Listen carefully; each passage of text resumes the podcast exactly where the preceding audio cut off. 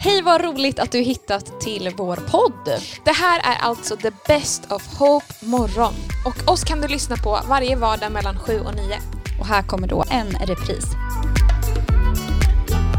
Och jag, jag har tänkt på en sak, för det här, Jesus sa ju att älska era fiender. Ja. Det är ju, alltså när ska man när ska man applicera det? Alltså jag bara inser hur få fiender jag har haft genom livet. och, att, och också så att man har haft, alltså också så för att det fiender känns som ett så extremt ord. Så då även saker typ så här, om någon, om någon är dryg eller taskig, då kanske inte jag skulle klassificera personen som en fiende. Men jag skulle ändå kanske ibland missa att det är de här personerna som mm. Jesus säger att jag ska älska. Eh, och då blir ju det ännu värre om man tänker, om man drar det till vad Jesus faktiskt säger, fiender. Mm. Alltså vilka är våra fiender och vilka ska vi älska? Mm. Och Jag tycker också att, alltså jag kan förstå verkligen grejen om man sitter och lyssnar nu och inte har en erfarenhet av att Gud är på riktigt, känner Jesus eller något av det så kan vi låta otroligt naiva. Och det kan nästan låta lite alltså skrattretande. Eller jag vet att det är den reaktionen man ofta får när man sitter och pratar om sånt här. Vilket på ett sätt är logiskt. För jag tror också att jag hade känt som jag inte själv hade fått uppleva den här kärleken som på riktigt förvandlar liv.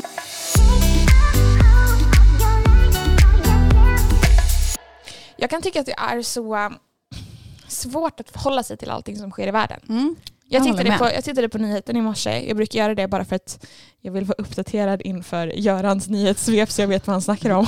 bara, Va? det är ändå lite bra. Mormor blir glad av att titta på nyheterna. Så det är jättebra. Men det är ju så, alltså när man tittar på nyheterna, det är så otroligt mycket mörkt i vår värld. Mm. Och att jag kan tycka att det är svårt, eller typ det här hela kriget, katastrofen i Ukraina. Som liksom är det som mycket av våra nyheter går till för att det är en sån stor grej just nu. Eh, och det är bara så mörkt och det är så fruktansvärt. Jag kan tycka att det är svårt att baka, men hur, hur förhåller man sig till det här? Eller vad, vad gör man? Eller hur, hur ska vi få stopp på det här? Liksom? Mm. Um, ja, jag kan tycka att det, det, det är svårt att veta exakt hur man ska tänka. Det är jättesvårt och och så också så här, jag tycker det är lite komiskt för vi har ju, vi har ju, eh, vi pratar ju mycket om Gud i det här programmet. Vi pratar mm. mycket om hopp. Vi har låtar som pratar mycket om Gud och hopp. eh, och liksom om man lyssnar på texterna i, i våra, de sångerna vi spelar och om, vi, om man lyssnar på vad vi säger så pratar vi ju ofta om, om de här ämnena fast i liten skala. Eller det är mm. väldigt mycket så här, eller jag vet inte, alltså Jesus pratar ju om sånt här och var väldigt eh, radikal. Och det kan jag tycka är ganska jobbigt mm. i en sån här situation. För att det är också så här, typ Jesus sa ju saker, och det kanske, nu vet jag inte hur, hur du som lyssnar, vad du har för relation till Gud, Jesus och Bibeln och sånt. Men ändå som, som historisk person och det som finns liksom nedtecknat vad, vad Jesus liksom predikade, vad hans grej var. Eh, då var det ju väldigt, eh, han var väldigt tydlig alltså när det gällde hur man skulle behandla andra människor. Och kärlek. Alltså det var en radikal kärlek som han pratade om. Precis, och att han liksom typ introducerade eh, en gudkärlek som om mänskligheten kanske inte hade sett så mycket av tidigare. Och att han eh, tog typ exempel att så här, ja men ni, ni vill ju, eh, alltså en, en naturlig respons, alltså slår någon dig, slå tillbaka är ju liksom... Den naturliga responsen. Ja, men typ. Om Anneli skulle slå mig nu så skulle jag slå henne tillbaka. nej, men, nej men ni fattar. Alltså, eller typ om någon snackar skit om dig så vill mm. du snacka skit tillbaka. Alltså typ att man vill, man vill liksom sätta dit den som gjort en illa. Eh, men det Jesus kom med var ju alltså, raka motsatsen. Han var ju liksom vänd andra kinden till. Eh, och älska era fiender. Och det kan jag tycka är så svårt då man ska ta alltså det som Jesus pratade om och så mm. typ applicera det på det som händer nu i världen. Det blir ju väldigt jobbigt mm. skulle jag säga. Det är väldigt problematiskt. Verkligen, Svårt. verkligen och speciellt alltså det jag tycker är, är svårt i det hela också att man inte, alltså det är så mycket människor som drabbas och lider och där vill man inte alltså, förminska deras lidande eller liksom eh, på något sätt låta nonchalant eller liksom jag vet inte hur jag ska förklara det, men mot dem som verkligen drabbas just nu av fruktansvärda saker. Alltså jag kan inte ens föreställa mig vad de går igenom. Och samtidigt så kan jag inte heller eh, alltså, om, alltså när, man, när man pratar liksom om Jesus och det här är liksom det vi pratar om så vill man också vara trovärdig i sina ord och inte kompromissa med det bara för att man hamnar i en svårare situation där det blir liksom jobbigare att applicera det. Mm. Och därför tror jag, en, alltså jag tror ju verkligen på Jesus principer av liksom, alltså radikal kärlek och att det verkligen är sättet att förändra den här världen på. Och jag tror att i, alltså i konflikter, vi, vi pratade lite om det med typ gängvåld, som alltså har varit en, ett stort problem i delar av Sverige och även här i Göteborg. Den, hela den alltså, situationen handlar ju om att ett gäng gör någonting och det andra gänget hämnas. Mm. Och så blir det liksom en jätteond cirkel där det liksom inte tar slut för det är hämnd mot hämnd mot hämnd mot hämnd. Liksom. Där enda sättet att faktiskt bryta det är försoning, förlåtelse. Vilket kan kännas otroligt omöjligt. Jag förstår, alltså, eh, och speciellt om vi tar igen och zoomar ut till alltså, Ukraina-krisen, situationen, kriget. Mm. Det är svårt att applicera det.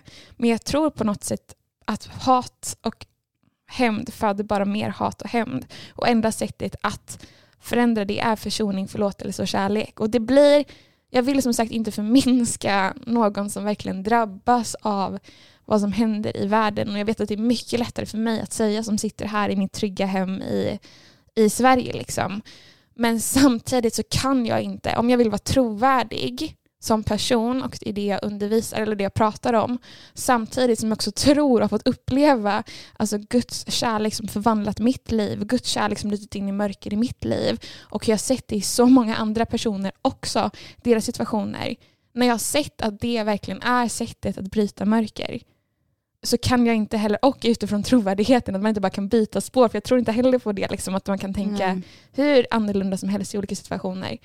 Ehm, så tror jag fortfarande på att alltså, sättet att bryta mörker är fortfarande med Guds radikala kärlek och Mm. förlåtelse.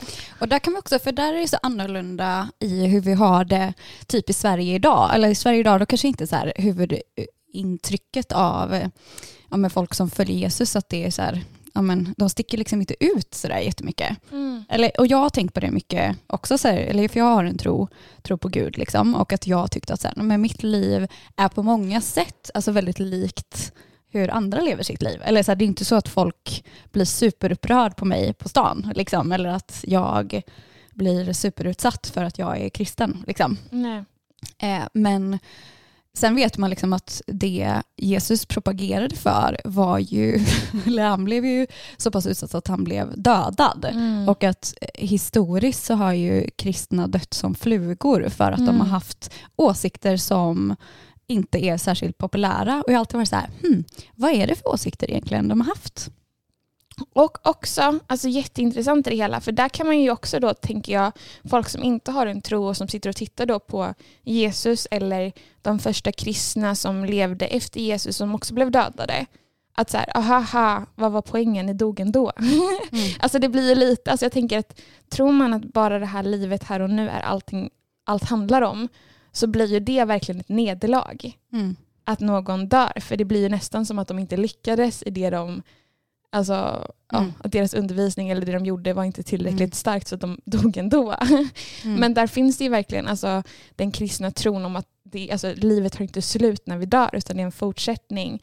Alltså, in i, alltså, det finns ett hopp bortom döden. Mm. Och att vi kan få se redan nu glimtar av det som kommer sen. Vi kan få se, om vi tänker det som är sen som Guds rike så kan vi få se Guds rike redan här och nu. Men det fortsätter också bortom döden vilket Mm. gör att även om då folk dör för det här så, alltså de valde ju att dö för det för att de visste att det var värt det och att de visste att det inte var slutet. Liksom. Alltså det här är jätte, det är jätteintressant. det här. Och alltså, tänk om alltså Guds, eh, Guds mål var att inte överleva. Alltså, förstår jag? Alltså att han värderade mer att bryta ondskan än att Ja. överleva själv. Oj, det är jättestort. Och att också så här, för, för om man då å andra sidan så kan jag vara så här, men vad, Ja. vad är annars svaret på, eh, på typ krig, död, Mm. våld? Alltså vad är svaret Mm. annars? Jag vet inte. Nej. Nej, och som Eller det är väldigt svårt att hitta något annat svar egentligen. ja, och som Mm. ni märker så är det ju här alltså, både alltså, Alma och jag som funderar av liksom, hur förhåller man sig till allting som händer i världen och jag alltså, genuint både är så otroligt ödmjuk i att jag vet, alltså, jag kan inte föreställa mig hur det är att vara där, där alltså, i kriget just nu. Liksom.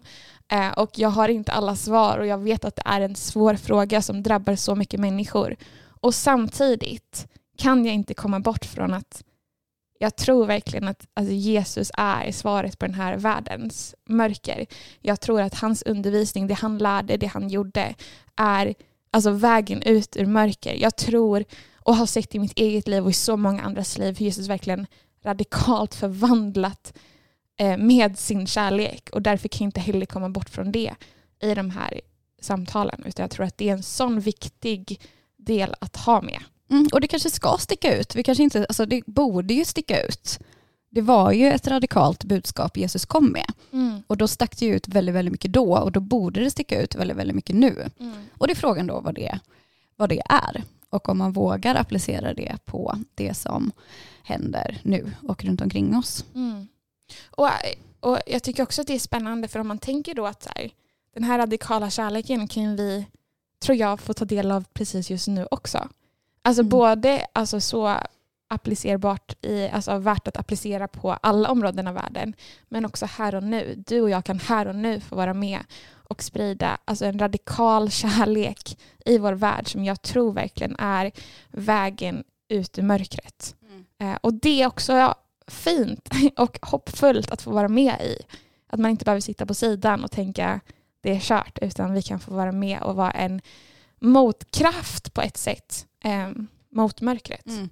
Nej, men för du sa också en annan grej, men det var nog i pausen som du inte sagt det så att alla men jag tänker det här um, nu när man hör om alla de här brutala eh, sakerna som då ryska eh, soldater har utsatt eh, många ukrainska, då det här man har släppt nu, eh, förorterna Kiev, Ja, utanför Kiev. ja, utanför precis. Kiev och sen att man har liksom sett då massgravar, man har sett alltså väldigt fruktansvärda bilder liksom Mm. som har släppts.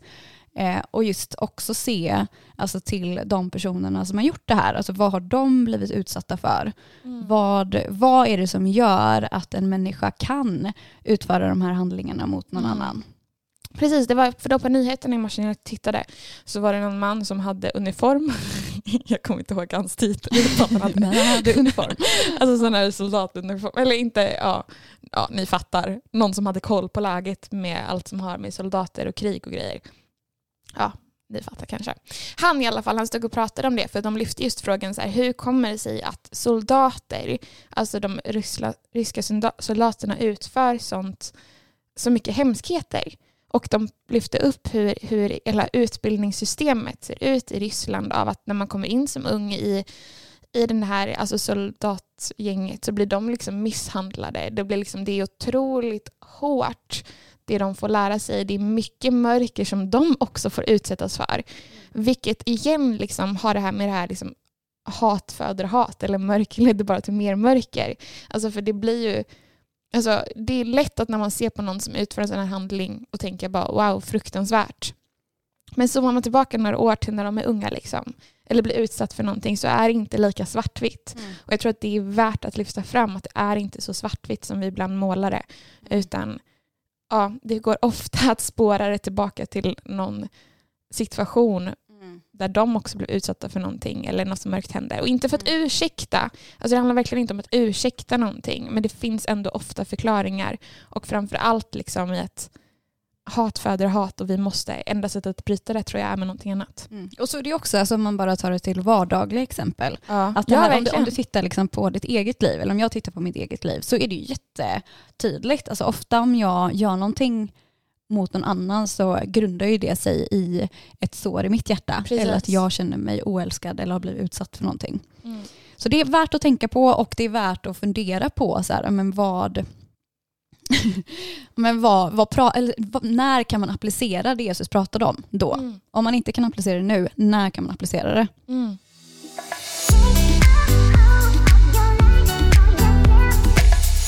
Vi, alltså, vi pratar ju om jättestora svåra frågor här känner jag. Jättestora, svåra frågor.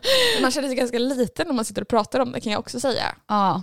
Det är tur att det inte alltid är mina ord utan att jag hänvisar till någon som har sagt det tidigare, hint hint Jesus. Mm. Alltså nej, det är skönare att jag, jag sitter inte här och säger hitta på någonting eget utan jag säger det från någon som jag tror har lite bättre koll än jag har. Och det är skönt. Mm. men det är svåra frågor. Det är stora Mm. frågor. Tack för att du har lyssnat på vår podd. Följ oss på Instagram där vi heter hope.morgon. Och kontakta oss gärna om du har några frågor eller själv har något att berätta. Ha en bra dag, vi hörs snart igen.